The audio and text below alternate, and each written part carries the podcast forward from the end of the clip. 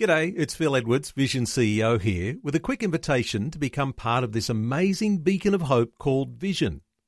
Together we can put our love into action to help people of all kinds build or rebuild their lives on the truth of God. Please consider the part you can play during our upcoming Visionathon appeal, remembering that it's your support that makes Vision possible, including this podcast. V180's word for today, helping you live different every day. One who is slow to anger is better than the mighty. Proverbs chapter 16, verse 32. The Bible says that when you pray, God can answer instantly, but nowhere in the Bible are you promised instant patience. Patience is a quality of character, and character is built over a lifetime of walking with God through good times and bad. Here is how God develops patience in us 1. Interruptions. You sit down to eat dinner, and your phone starts ringing. You're in the bath, and someone comes to the door.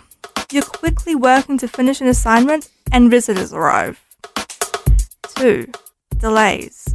We hate to wait. We have a microwave mindset.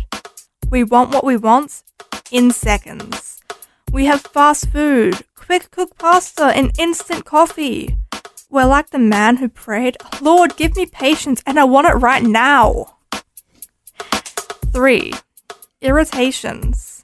Long lines, lost phone, late buses, phone calls, cold food, no reception, occupied bathrooms, endless assignments.